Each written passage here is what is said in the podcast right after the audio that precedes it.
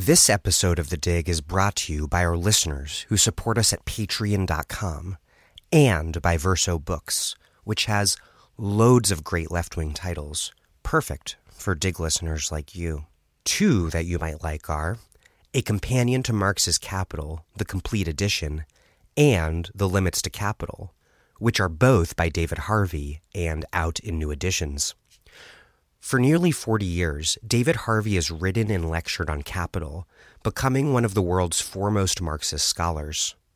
Based on his lectures, this volume, bringing together his guides to volumes 1, 2, and much of 3, presents this depth of learning to a broader audience, guiding first time readers through a fascinating and deeply rewarding text. A companion to Marx's Capital offers fresh, original, and sometimes critical interpretations of a book that changed the course of history and, as Harvey intimates, may do so again. Now a classic of Marxian economics, The Limits to Capital provides one of the best theoretical guides to the history and geography of capitalist development. In this edition, Harvey updates his seminal text with a substantial discussion of the turmoil in world markets today delving into concepts such as fictitious capital and uneven geographical development, Harvey takes the reader step by step through layers of crisis formation, beginning with Marx's controversial argument concerning the falling rate of profit, and closing with a timely foray into the geopolitical and geographical implications of Marx's work. A companion to Marx's Capital, the complete edition, and The Limits to Capital are both by David Harvey and out now in new editions from Verso Books.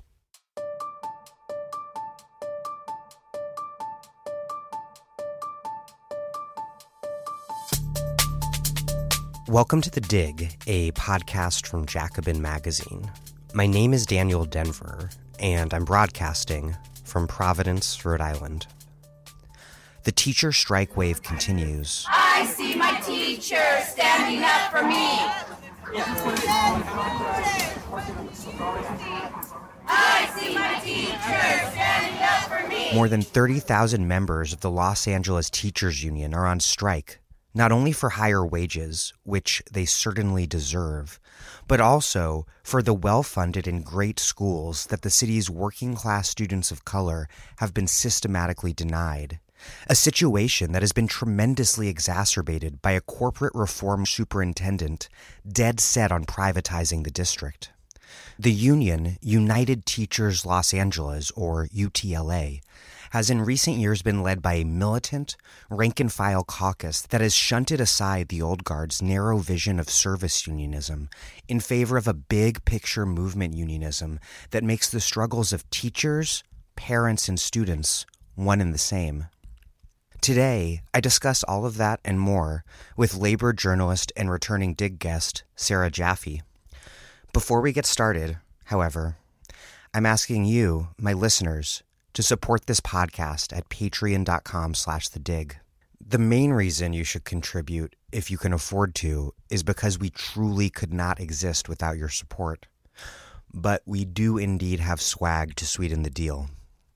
$5 a month gets you our newsletter, $10 and we'll send you either Jacobin's ABCs of Socialism or Asad Haider's Mistaken Identity. Contribute $20 or more a month and we will send you a box of left wing books. So, put your money where your earbuds are and contribute what you can at patreon.com slash the dig. That's P A T R E O N dot com slash the dig. Okay, here's Sarah Jaffe, a reporting fellow at Type Media Institute, until recently known as the Nation Institute. She is the author of Necessary Trouble and of an upcoming book on the problems with the labor of love.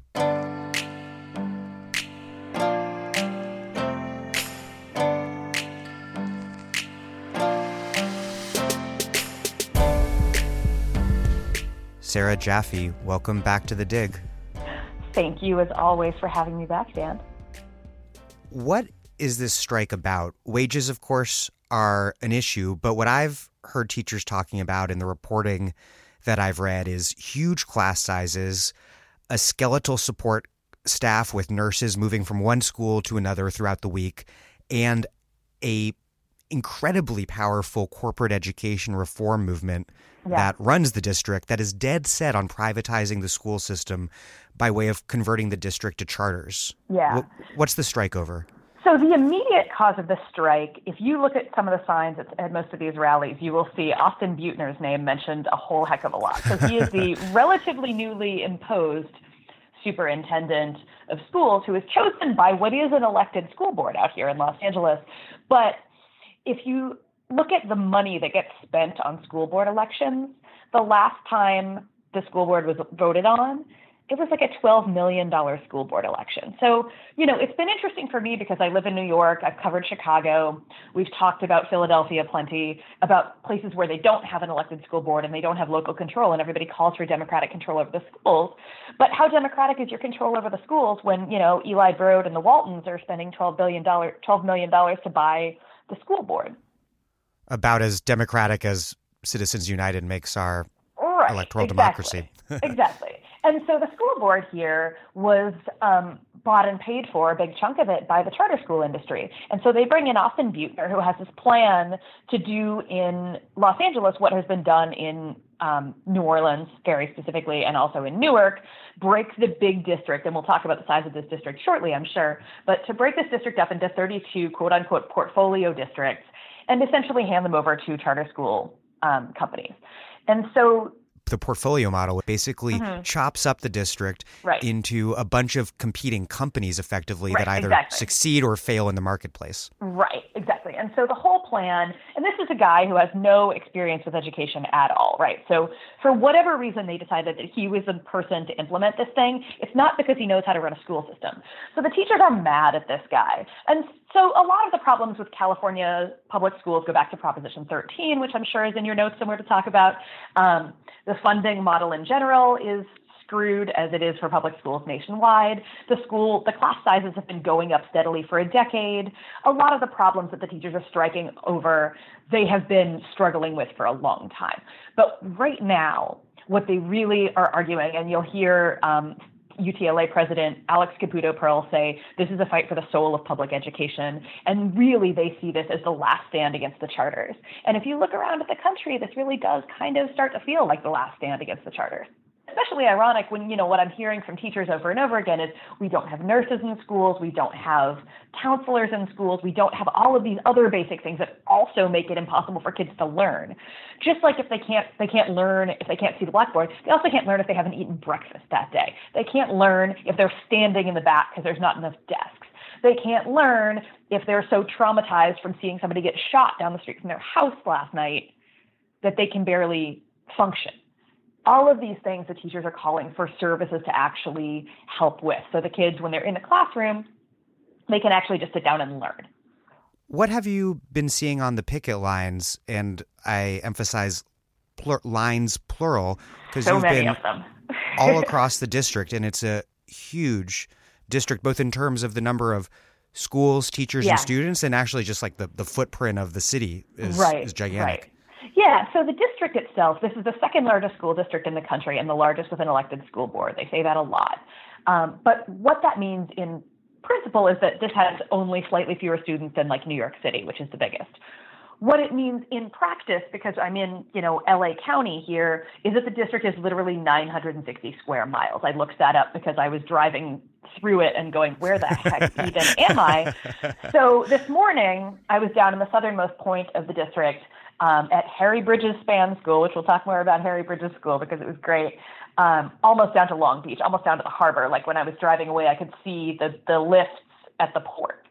And today, this afternoon, after I get done talking to you, I'm going back up to, to, to Sunland Tujunga, which is in the mountains, which is going to be, you know, um, if I were to drive from directly from one of those schools to another, it would take me two hours more. That's out LA in the, traffic. The, the latter is out in East LA. I take it. Yeah. Um, well, it's literally when you look out one window of the schools, you see the mountains, and you look out the other, and you just like the entire valley spreads out below you. So wow, it's really, really, really a huge, huge district.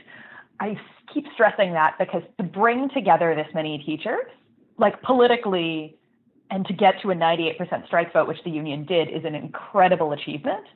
Also, they are bringing teachers in. So what happens every morning is the teachers are on the picket line from like 6:30, 7 a.m., depending on how early the school opens, until about 9 or 10. And then every morning there have been big, massive rallies. So the first two days, the first rally um, started at Grand Park downtown and walked to the LA Unified School District office.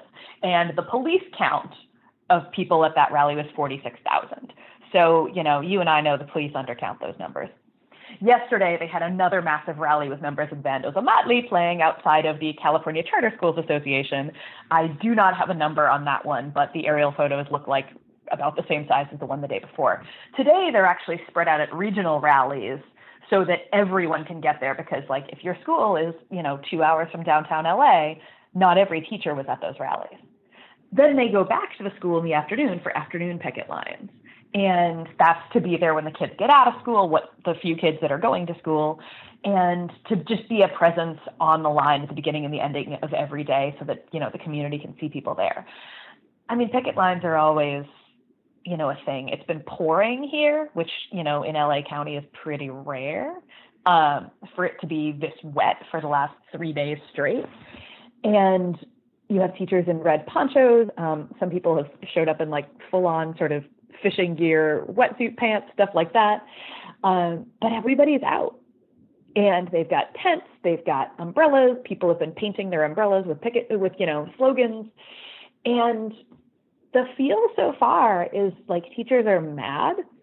They're having a great time. They feel the support from the community, and they are ready for this to be a long strike. Before we move on, you mentioned that you were at a school named after longshoremen's union leader, legendary left wing labor militant Harry Bridges. What did what did you see there today? Oh my goodness, Harry Bridges! I was so excited when I heard that there was a UT or an LAUSD school named after Harry Bridges. I was like, well, I have to go there. Um, and so it is down south. It is down near the port, and the teachers there were when I got there this morning. They were facing off with the police because the um, the delivery driver, I don't remember what union he was from. Anyway, it was a delivery driver who had, you know, tried to make a delivery and then come to the picket line and looked at the picket line and said, I'm not crossing the picket line and driven off the last couple of days. And so apparently today they were getting pressure from up top. And so one of the um, supervisors came down there and they called the police and there were a bunch of police cars. And the teachers are just like, we're holding the picket line.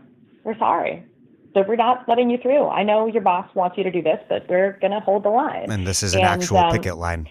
Yeah, no, they held the line. They did not let him through. The cops sort of threatened to cite people, threatened to arrest people, and the um, there's a there's a chapter chair at each school, and then there's a cluster leader who is sort of in charge of the group of schools in that neighborhood. And so both of those folks were on the line, and they just said, you know, if you're going to arrest people, arrest us first. I'll take the arrest. And then uh, there were some, because it's Harry Bridges School, right? There are a bunch of longshore workers there. Um, the ILWU is uh, has adopted, I think, several schools in the district, but this one obviously has special meaning for them because it's the Harry Bridges School. And so, you know, the longshore workers were like, "You guys don't get arrested; we'll get arrested." Uh, this is what solidarity looks like. And, you know, so these are schools again. This one, I think they said they had 90% of the kids on free lunch. And a lot of kids at that school actually get three meals a day at school. They feed them breakfast, they feed them before they leave at the end of the day. So the teachers are organizing brown bags to give to parents so that they don't have to cross the picket line. This school, the number I heard today was there are over 1,100 students who go to that school, and there were 52 of them who showed up.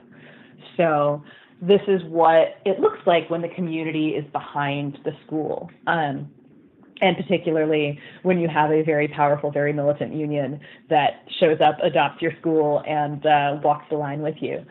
So they had, yeah, we had a few members of the ILWU on the line. They said they've had teachers from Anaheim who came and joined them, teachers um, from, well, faculty from the California Faculty Association, nurses from California Nurses Association, and um, workers from the SEIU local that represents the um, the other campus staff who aren't in UTLA.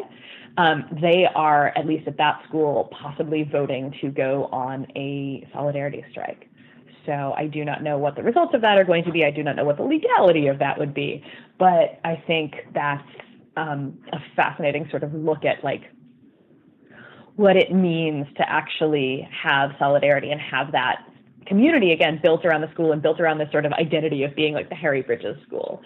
So the you know there's a poster out front with Harry and a big quote from Harry, and the teachers were telling me inside in the auditorium they've got his face there too.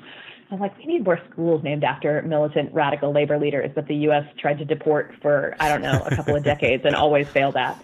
It's my favorite Harry Bridges story, right? They were like, he's a communist, and he's like, I've never been a member of the Communist Party. Dare you to find out differently, and they couldn't. How should we think about this strike in the context of the spring 2018 strike wave that swept through West Virginia, Arizona, and Oklahoma, so called red states?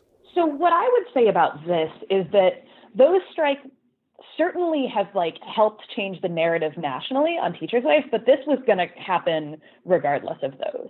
Um, this is a union that has a reform caucus that is part of the um, movement that came out that we sort of saw take public attention in Chicago, right? When the Chicago teachers struck in 2012 was because the Reform Caucus had taken power in that union and really driven a, a, political change there. And the same thing has happened in LA.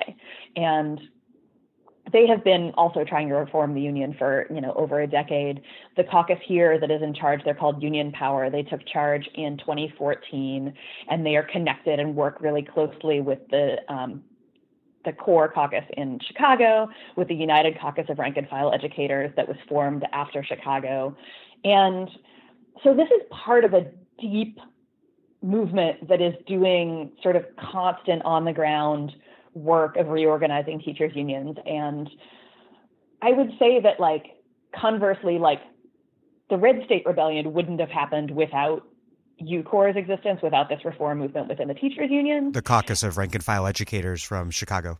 Well, the United Caucus, the, uh, national, the national, the whole, the whole, not gotcha. Yeah, gotcha. because a bunch of people from that were out there supporting them. They were really were aware of how to, you know, help and build this on the ground.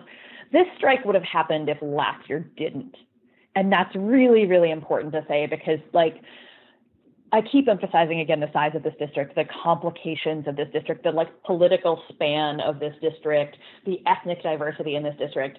To bring that together has taken a lot of work. And it's really showing on the ground when you go to the picket line, teachers are taking attendance and they're reporting those numbers in real time back to the union. So the union is keeping track constantly of what the energy is like on the picket lines. How many people showed up? Did anybody not show up today? What are we doing right? What are we doing wrong? How are we keeping this going?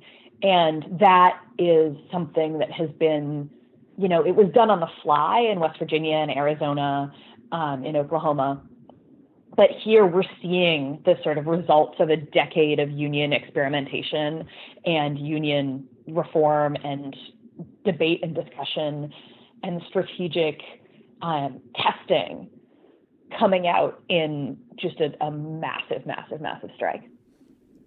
I want to talk about that behind the, the scenes work, which I had been thinking about since you wrote this short end of the year New York Times piece yeah. and quoted organizer Mariame Kaba saying, quote, hope is a discipline. And you went on to write, quote, that discipline is what sustains organizers who often grind away unseen for years. This is, most of the time, what unions and working people's organizations do make connections and hope the sparks they light will catch and burn. In LA, as you were just mentioning, years of precisely just that sort of everyday organizing amongst teachers and in the com- mm-hmm. community had to happen to make this strike possible and to win this absolutely overwhelming vote to authorize the strike from from teachers. Explain a little bit about what that work has looked like as you understand it, particularly in terms of the model that we've seen in Chicago and throughout the Red for Ed movement of building powerful ties with parents and, and community members. Mm-hmm. Yeah, you cannot overestimate the importance of the teachers' unions really turning to embed themselves in the community. And I mean, you know, public schools are already embedded in the community. Every teacher that I've talked to here has been talking about, you know, our community around our school is really strong. Our parents are with us. They all know us. That's, you know, that's like par for the course for teachers. That's always been true, even at the peak of sort of teacher bashing in American public discourse parents have always liked their kids' teachers. whether or not they sort of think teachers as a whole or are whatever it is that they're being told that teachers are, they always like their kids' teachers. And teachers have realized over the last, again, you know, 10 years or so, how to use that and how to get really serious about making those relationships matter and making those relationships um, about what they can do for the community, what they can bring to the bargaining table for the community. The best example of this that I can give from UTLA right now is one of the demands that they brought to the bargaining table was the union, or excuse me, the school district owns some vacant lots in LA. And LA is having a massive housing crisis right now, as most big cities in the country are. And so the union said, okay, what if we used some of this vacant land that the district owns to build affordable housing. And the union technically is not, you know, able to bargain over this, but they bring these demands to the bargaining table, demands that they develop in coordination with parents, with community organizations. There's a few community organizations that have been doing solidarity actions alongside the teachers all week and have more of them planned for the next couple days that you'll probably hear a lot about. Um, they develop these demands with the community. They develop these demands with their students. There's a great student organization here called Students Deserve. I spoke to one of their members on Monday, and they, you know, they're making these demands to make the entire community feel invested in the school, but also to I just I just keep thinking of public school teachers making themselves sort of the guardians of the public good really writ large. So they're not just saying public education is a right. They are saying that, and they're saying that very loudly and very clearly, and have been saying it for a while. But they're also saying housing is a right. They're saying our kids shouldn't be over policed. We shouldn't spend more money locking people up than we do funding their schools. They they're literally reclaiming public space in these mass rallies every day, right? But they're really in doing that. Like this is most educators on any of these strikes wouldn't call themselves socialists, but I just kind of keep thinking like this is what socialism should look like. And this is precisely what the union power slate was all about. I was reading and has been all about since the beginning. I yeah.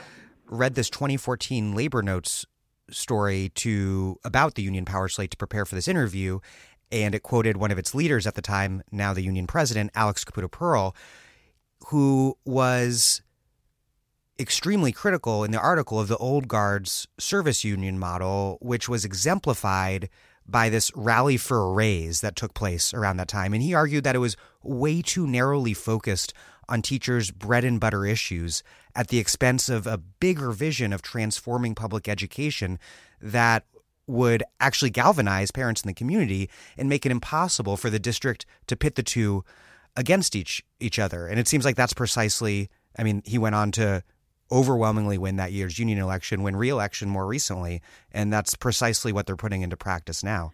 Yeah, and if you look at last year's Red for Ed strikes again, they were largely about money, which is fine. Like teachers deserve a raise. The schools here are, are the conditions here again are just ugh, the teachers could use a raise. I one of the teachers pointed out to me that um he teaches at a school in Silver Lake, which is a pretty gentrified area, and he was like, I can't afford to live in the, the neighborhood where I teach.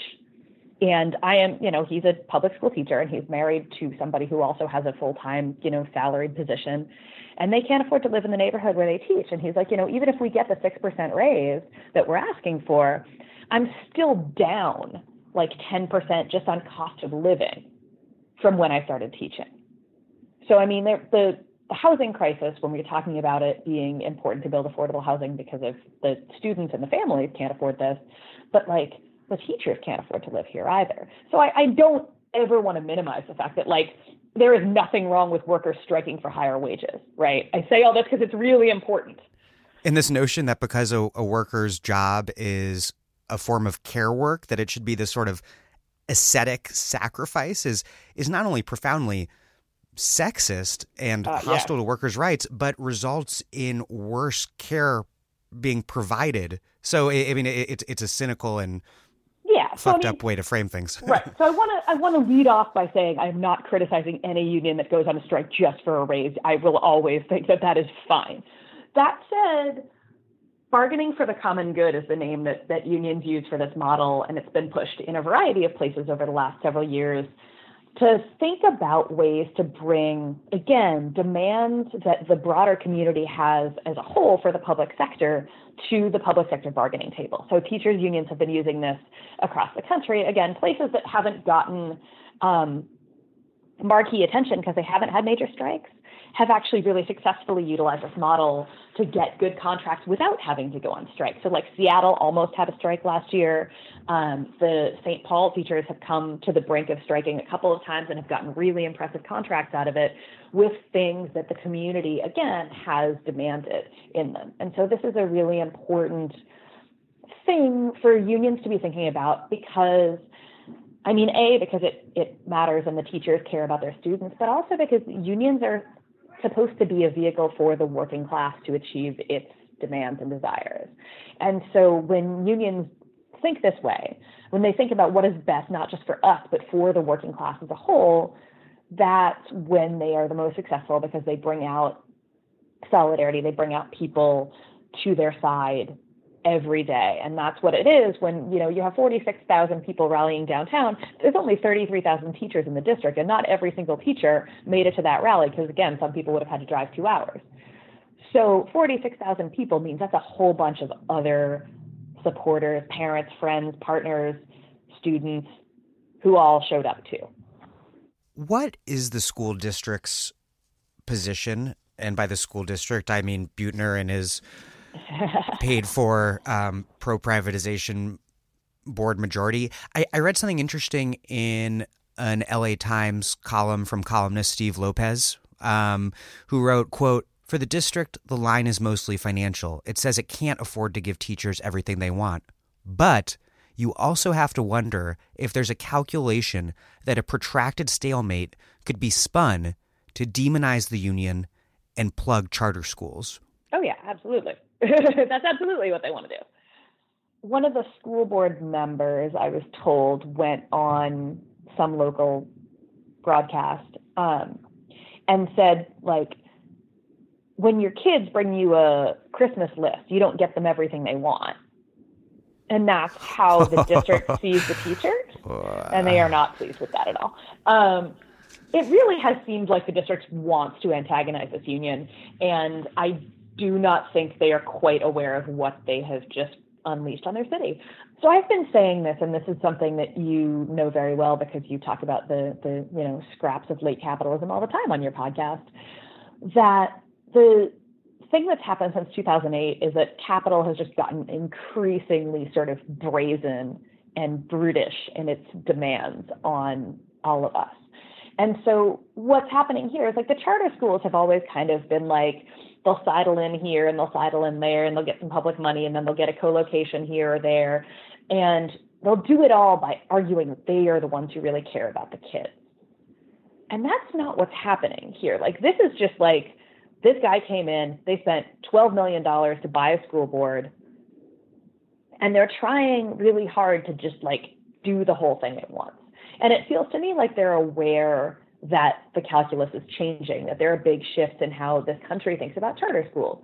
When you see the Kamala Harris's, right? Kamala, I've never heard her say anything about education ever, who puts out a statement in support of the union. The NAACP switching its position on charter schools to be opposed to charter schools was a really big deal because that was, again, the line of charter schools is that they are the ones who care about black and brown children. This feels very much like they need they know they need to do this now and they think they can break the union. I, because because there's partisan polarization taking place around education politics, which is great, just like it is around border politics.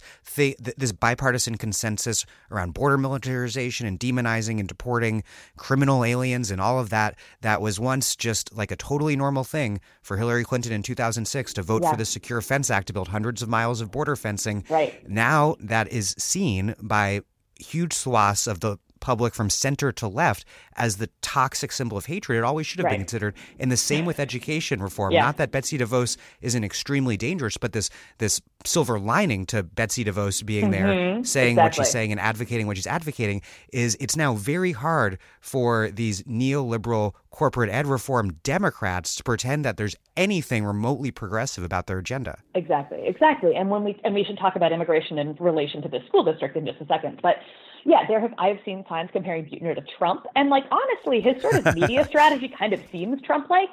Like on the first day, he told the press that only 3,500 teachers were on strike. There were 46,000 people downtown, according to his own the, the you know the LAPD. So that's an awful lot of people who weren't on strike. The next day, he flipped and argued that the strike cost the district like $15 million a day. And it's like, buddy, which is it? Are they bleeding you dry or is nobody taking part? You know, and they're they're they're seem kind of all over the place. And I think I don't know what their strategy is other than to just wait and hope that like the parents start turning on the teachers. But the poll that came out um, I think officially it dropped yesterday from Loyola Marymount University, only 18% of LAUSD parents are opposed to the strike. That is phenomenal numbers. And citywide, even parent, non-parents, every demographic group, everybody is over 50% support for the strike. So, you know, those numbers will probably change as it becomes increasingly a pain in the butts of parents and everybody else. But like for now, I don't know what the strategy is other than literal brute force, and I do not think that will go over very well. But that is kind of what we're seeing everywhere, right? And so it's not all that surprising. Beutner has said that the union, instead of striking, should join the district in taking the fight to the state, which controls so much funding. And although that is obviously incredibly cynical of him to make that argument, given the privatization strategy that he's pushing, which is bleeding public schools dry by diverting funding to charters, it does reflect a familiar mismatch in the public ed wars where the employer that teachers strike and fight against is a big urban school district that's star that's starved for funding in significant part by a state government that provides over this broader segregated system of separate and unequal schools, something that's compounded in California, as you referred to earlier, by Proposition 13, passed in 1978 which severely limited property taxes and also went on to launch the entire, you know, tax revolt conservatism that has warped American politics for decades. Oh yeah. What do you make of this dynamic and how it's playing out in LA and California? Has the union figured out the complicated way to simultaneously fight the district and the state, given so that so much power and money lies in the yeah. latter? I mean, the thing is that really what's happening here is like this is a Democratic state top to bottom right now. They're like there are like two Republicans left in California. Um, Gavin Newsom is the new governor. Eric Garcetti is the, the mayor of Los Angeles. This, the Dems have a super majority in the state legislature. Like this, it's Dems all the way down here, right? But so the two things about funding that the union is saying right now, one is that according to the district's own audit, they have a 1.9 billion dollar, that's billion with a B, reserve fund. And the union is saying, open that the hell up, right? And then, two, they're saying, yes, we want to go for funding. We want more funding. We want the state to do this. They, in fact, are part of a coalition that's putting Prop 13 reform on the ballot in 2020. The Schools and Communities First Act would do, um, I believe it's um, reform of Prop 13 for corporations. That would be a nail in the Reaganite Orange right. County coffin. So it would bring in, they're saying like $11 billion a year in new revenue for the state. So they're absolutely on board with we need to do away with this hell thing that is Prop 13. Um, although there's, you know, complications with tax property taxes in a gentrifying city when you have people sure. who were able, you know, working class people who were able to buy a house 15 years ago, then end up priced out of their house if the taxes go up because relying on relying on property taxes for public education funding period is part of the problem also well. yes um, but so so that's absolutely what's happening here. And the district will note, and the teachers will note that the school board, of the district, excuse me, has not endorsed this Prop 13 reform. So they say they want to go to the state for money, but they sure don't want their buddies to have to pay any of it.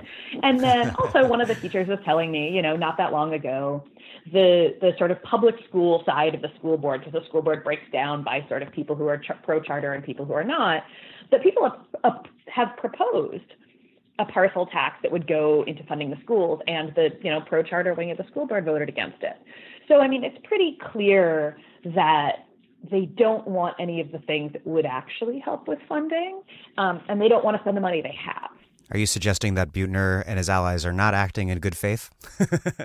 I mean, you want to know about not acting in good faith? Can I tell you about the bargaining on the last day? So Friday, I was I got here on Wednesday. And um, Thursday, I went to Venice High School and saw a community rally that was a pre strike rally that some retired teachers and, and, community members and students had put together.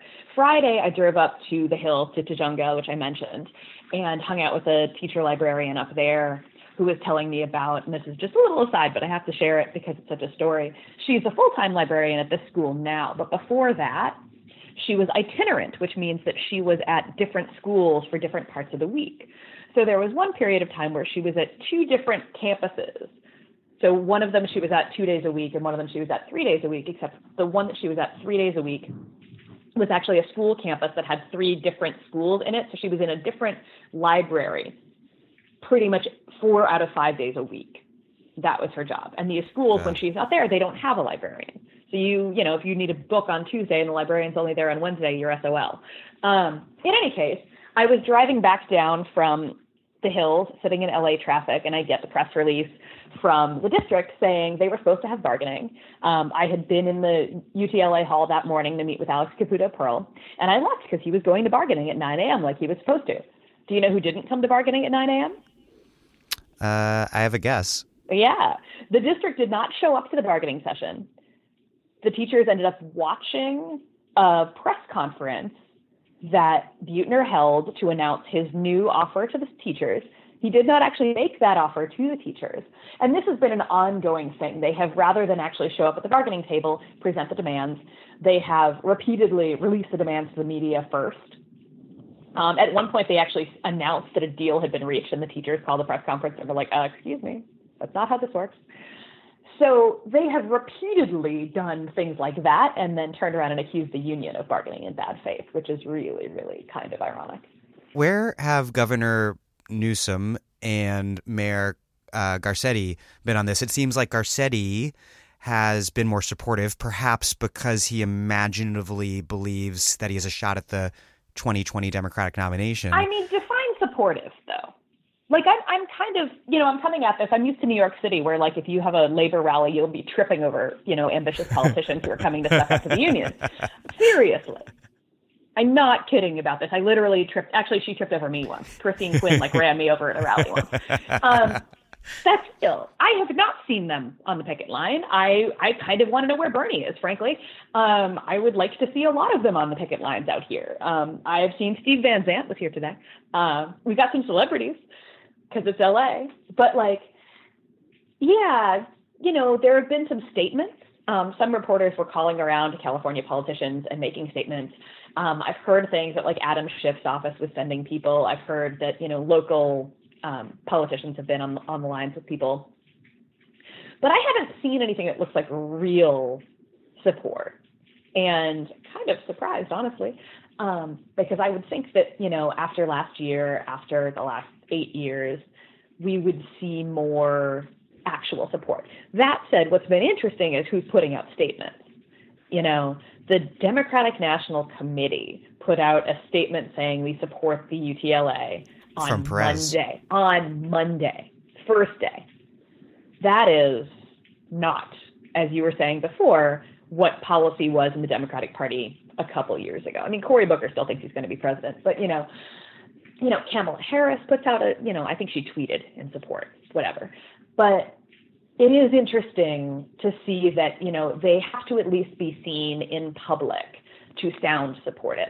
Nobody wants to go head to head with a massively powerful and currently very popular teachers union. So, you know, I, I think a lot of them are hoping this will be settled quietly.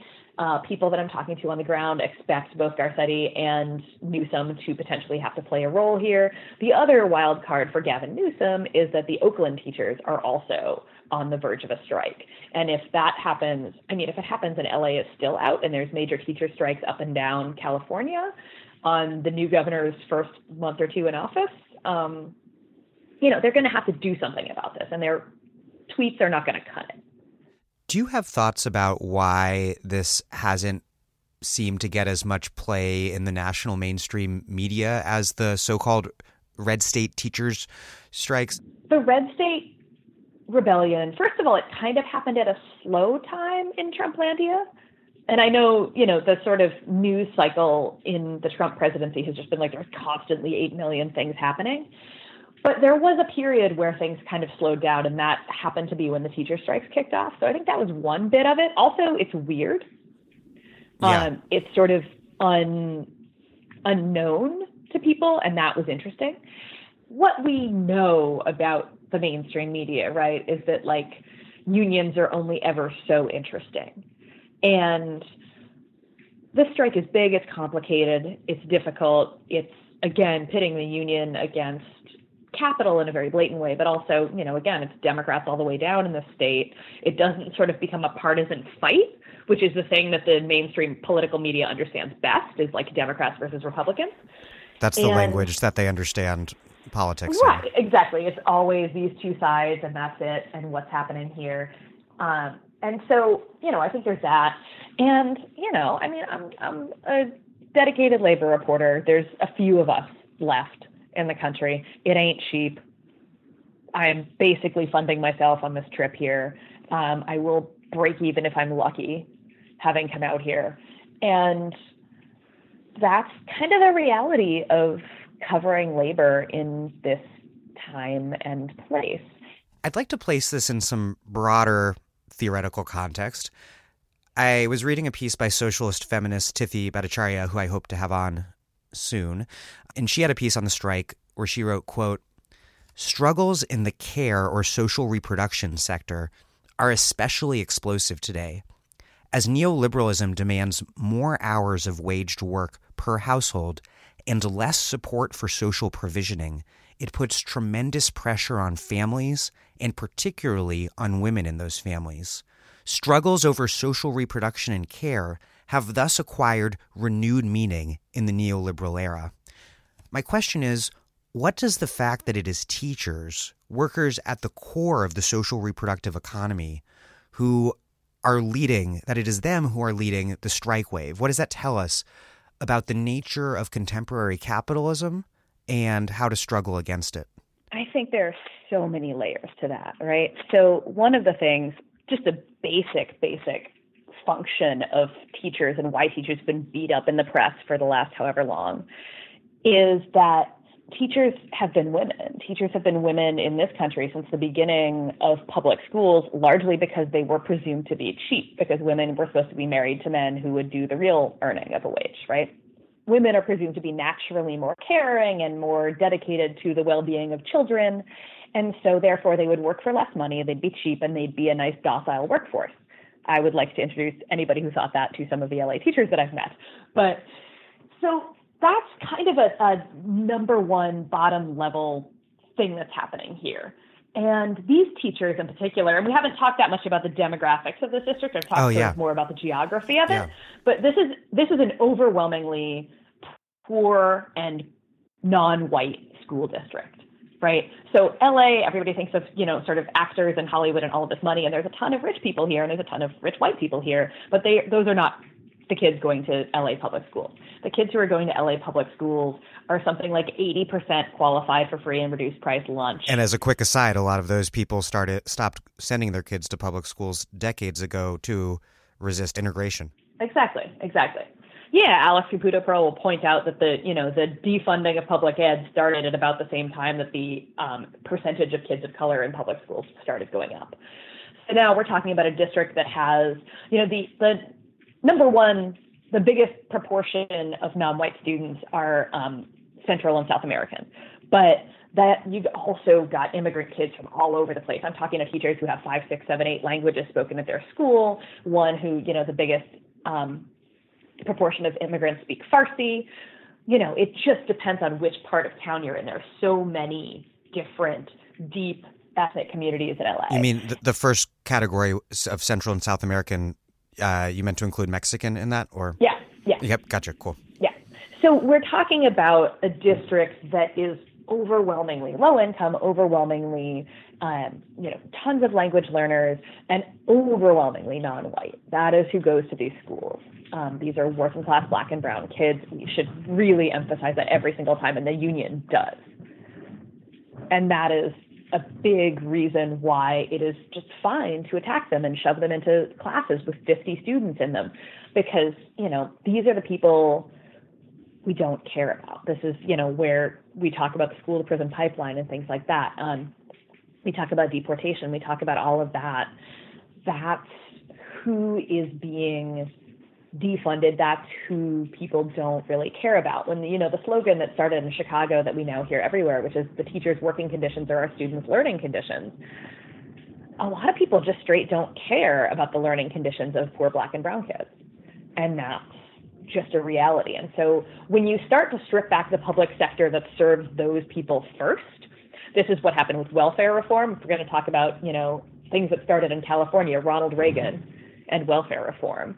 Um, you are able to attack welfare because welfare aid to families with dependent children was a program that was seen wrongly by the way it was always mostly white mm-hmm. women who used it but it was seen as a program that was helping black women and their children and so we have a long history of starting the gutting of the social welfare state with black and brown women and their kids. And that is what's happening here again. And so you look at that and you you have to you know, I, I want to talk about, you know, like Combahee River Collective statement, right? If we, if black women, their demands are met, if they are taken care of, then everybody else will be taken care of on all the way up. And that's one part of the puzzle. And a quick aside, the flip side of that is true. Looking at the history of the rise of mass incarceration, obviously, black people in particular have been the most spectacularly and excessively and disproportionately punished by the rise of mass incarceration. But that racist, spectacular punishment of black people has also legitimated a system of mass incarceration that also chews up plenty of white people.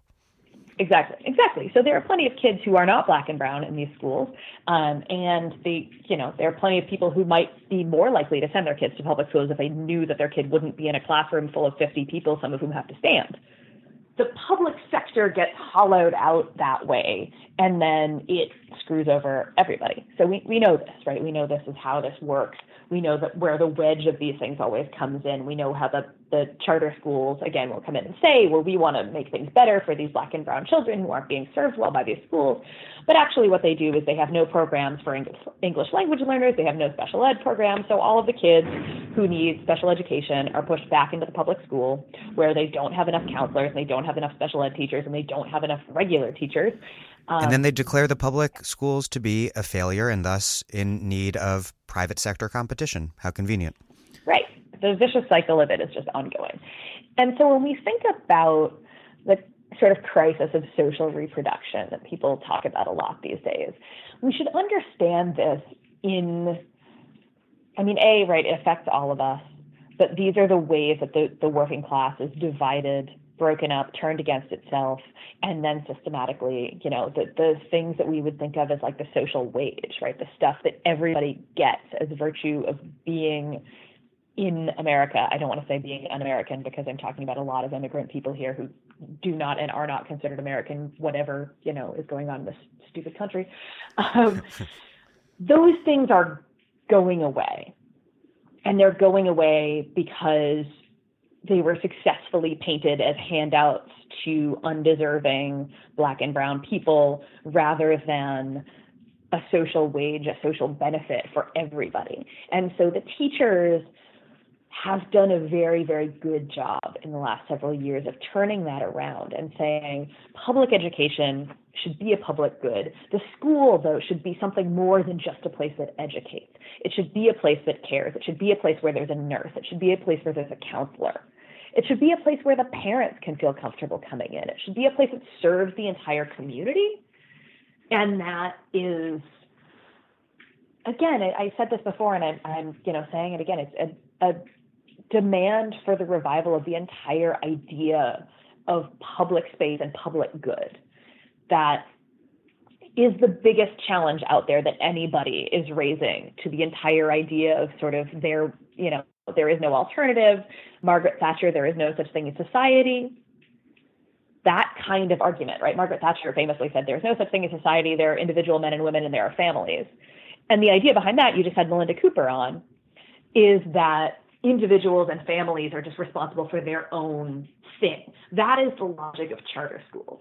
The logic of charter schools is I'm going to get my kid into a good school and my kid will do better. And I don't care about everybody else that gets left behind at their, you know, the, what would have been their community public school because I need my kid to do better. And that's like, that's logical, right? If you have a kid, I don't, but I know people who do. if you have a kid, you want the best for your kid. You want your kid in the best school. I don't know any leftist in New York City who has a kid who wants their kid to just go to any crappy school. They are all trying to get their kid into the best school that school choice can get them, right? This is, it is logical. It's that is how the world problem. works because, right. But the problem there is like, right, when everybody's just getting theirs, and nobody said for you know decades and decades we've got to fight for the entire thing then the entire thing is just getting worse and worse. And now again you've got 45 50 kids in a classroom. And so this is when we get to the point where the teachers unions are saying wait wait wait wait wait we've got to fight for it all and that means bringing things to bargaining that you know maybe won't get into the contract this time around whether it's public housing whether it's a, cha- a, cap on charter schools.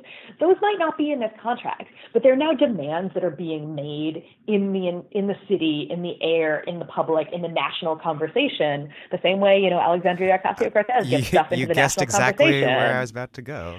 Right. When you get these things out there when you say right? Charter schools are draining the community of funds to make these, you know, rich jerks richer. Then you you put that out there and it doesn't all happen at once, right? Just like, you know, you can't elect one politician and expect there to be magically a green new deal because, you know, the Democrats are going to do everything to undermine it possible. But it's out there and it's something to fight for. And now you have demand sort of worth dreaming about. And this has been true of all of the, the labor movements that we've seen any real significant movement on in the last few years. You know, I'm thinking about the fight for 15. When fast food workers first went out and demanded $15 an hour, people looked at them like they were nuts. The minimum wage in New York City was still 725. You know, that was doubling their wages. That was crazy. But it was a big enough demand for people to be willing to put their ass on the line. You're not going to take a risk. 2016 was only two years ago, and now, like most any poser, uh, about to run for office loves Medicare for all. Exactly. Exactly. All these when things were absurd not long ago. Right. They were not absurd that long ago, but they're big enough to fight for. And that's the thing. It's like you don't, you know, these teachers aren't on the picket lines for a 6% raise.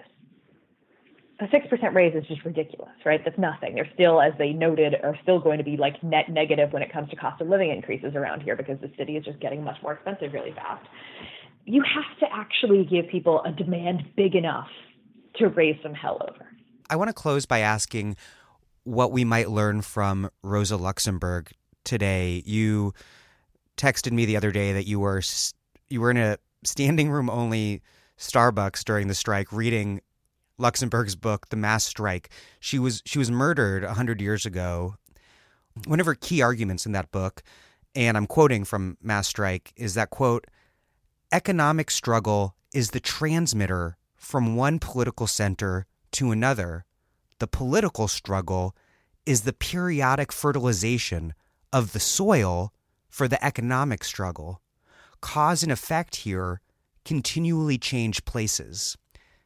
In other words, if I'm reading her right, economic fights feed political fights, and political fights in turn feed the economic struggle that's the dynamic at least that we the virtuous dynamic that we want if things are going right how should the american left and labor movement think of these strikes this teacher strike wave in particular as part of a bigger struggle to transform the country and ultimately win something bigger and what does luxemburg since you've been reading her so recently teach us about this the thing about Rosa is that all of these wonderful pieces that she wrote, right? Reform or Revolution, the Mass Strike, and these are all like short, readable things. Reform or Revolution has some debates with people that we've all forgotten about because they lost. But these are all things that are eminently readable, and I think everybody should. And they're also available for free on the internet. Go to Marxist.org.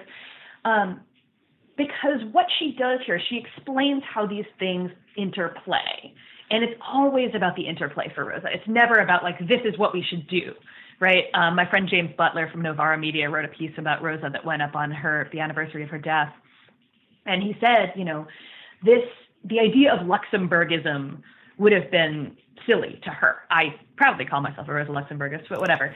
Um, but that you know, she wasn't writing what is to be done. She was writing this is what happened in the mass strike in Russia. And she, the mass strike is about the um, Russian Revolution in 1905, the first one. and how the so-called dress rehearsal for 1917.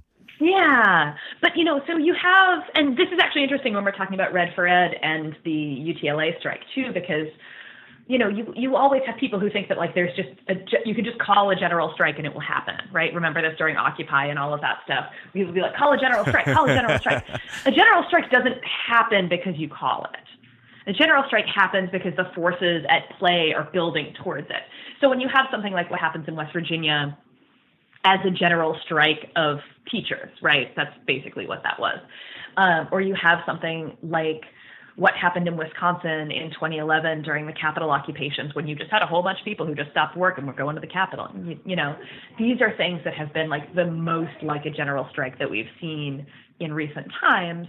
It happens because of this building and building and building, and then also because there's some spark that you can't you can't just call into being and this is a thing that I think Rose understood really well. So this strike here, again, I've said that UTLA has been organizing and building and organizing and building for years, and they did things. You know, this um, the Union Power Slate when they took power, they brought in an organizing department, they brought in a research department, they brought in a community department, and staffed all of these up in a political department. And got the union to vote to raise its own dues in order to do all these things because the union didn't have any of those before. And so they built a structure that could pull off this strike. But if the teachers weren't mad and there wasn't momentum around changing the public schools, if this all wasn't a thing that these teachers actually feel in their bones, they would have lost the strike vote and nothing would have happened. So, you know, no matter how nice your strategy is on paper, if you don't have that spark and if you don't ride it, if you don't recognize it when you see it, then it's all of your planning is going to go to hell. So when we're talking about economic struggles and political struggles and, you know, they are on some level you know they're not differentiable right? When you're fighting for a raise for teachers you are fighting for a raise in the value of public education. You're fighting to recognize that this thing matters. And when you're fighting for smaller class sizes which is a fight for you know hiring more teachers you are fighting to value public education. Um, when you have you know the superintendent whining that the strike cost him 15 million dollars a day in the district well you know, how many teachers could you have hired to avert the strike with that money? But it's it's it almost sounds funny to say a strike is costing the school district money, right? Because like the school district, more than one teacher has said to me, you know, we don't produce widgets. We're not on an assembly line. You can't standardize what we do. Back to the social reproduction question, right? The difference between factory work and teaching, nursing, anything like that, where the product is not a thing at the end, but the product is people that are healthy, that are taught, that are well, that are able to take part in society. That kind of thing, you know, when you just try to say it's economic, it's just, you know, the, the sort of class issues, the bread and butter issues, all of that stuff. You miss that, like, well, every little facet of our existence is political, right? But that all of this is intertwined in this way that feeds all of these demands. So, you know, you have teachers calling for hiring more things. They're also just calling for sort of basic respect. And they're also calling for, again, for their school to be a place that everybody feels comfortable. One of my favorite signs, there are some beautiful, like screen printed posters that a bunch of people have. And one of them just says, Teachers, we work for the people. And I love that. Well, Sarah Jaffe, thank you very much as always. Thank you.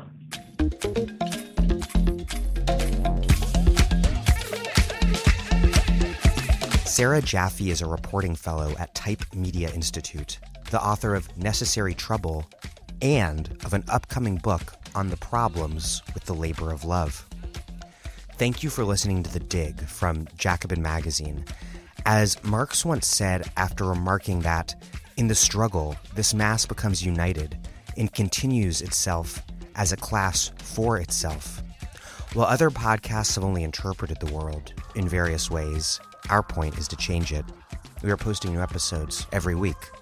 Some weeks, like this week, twice, other weeks, just once.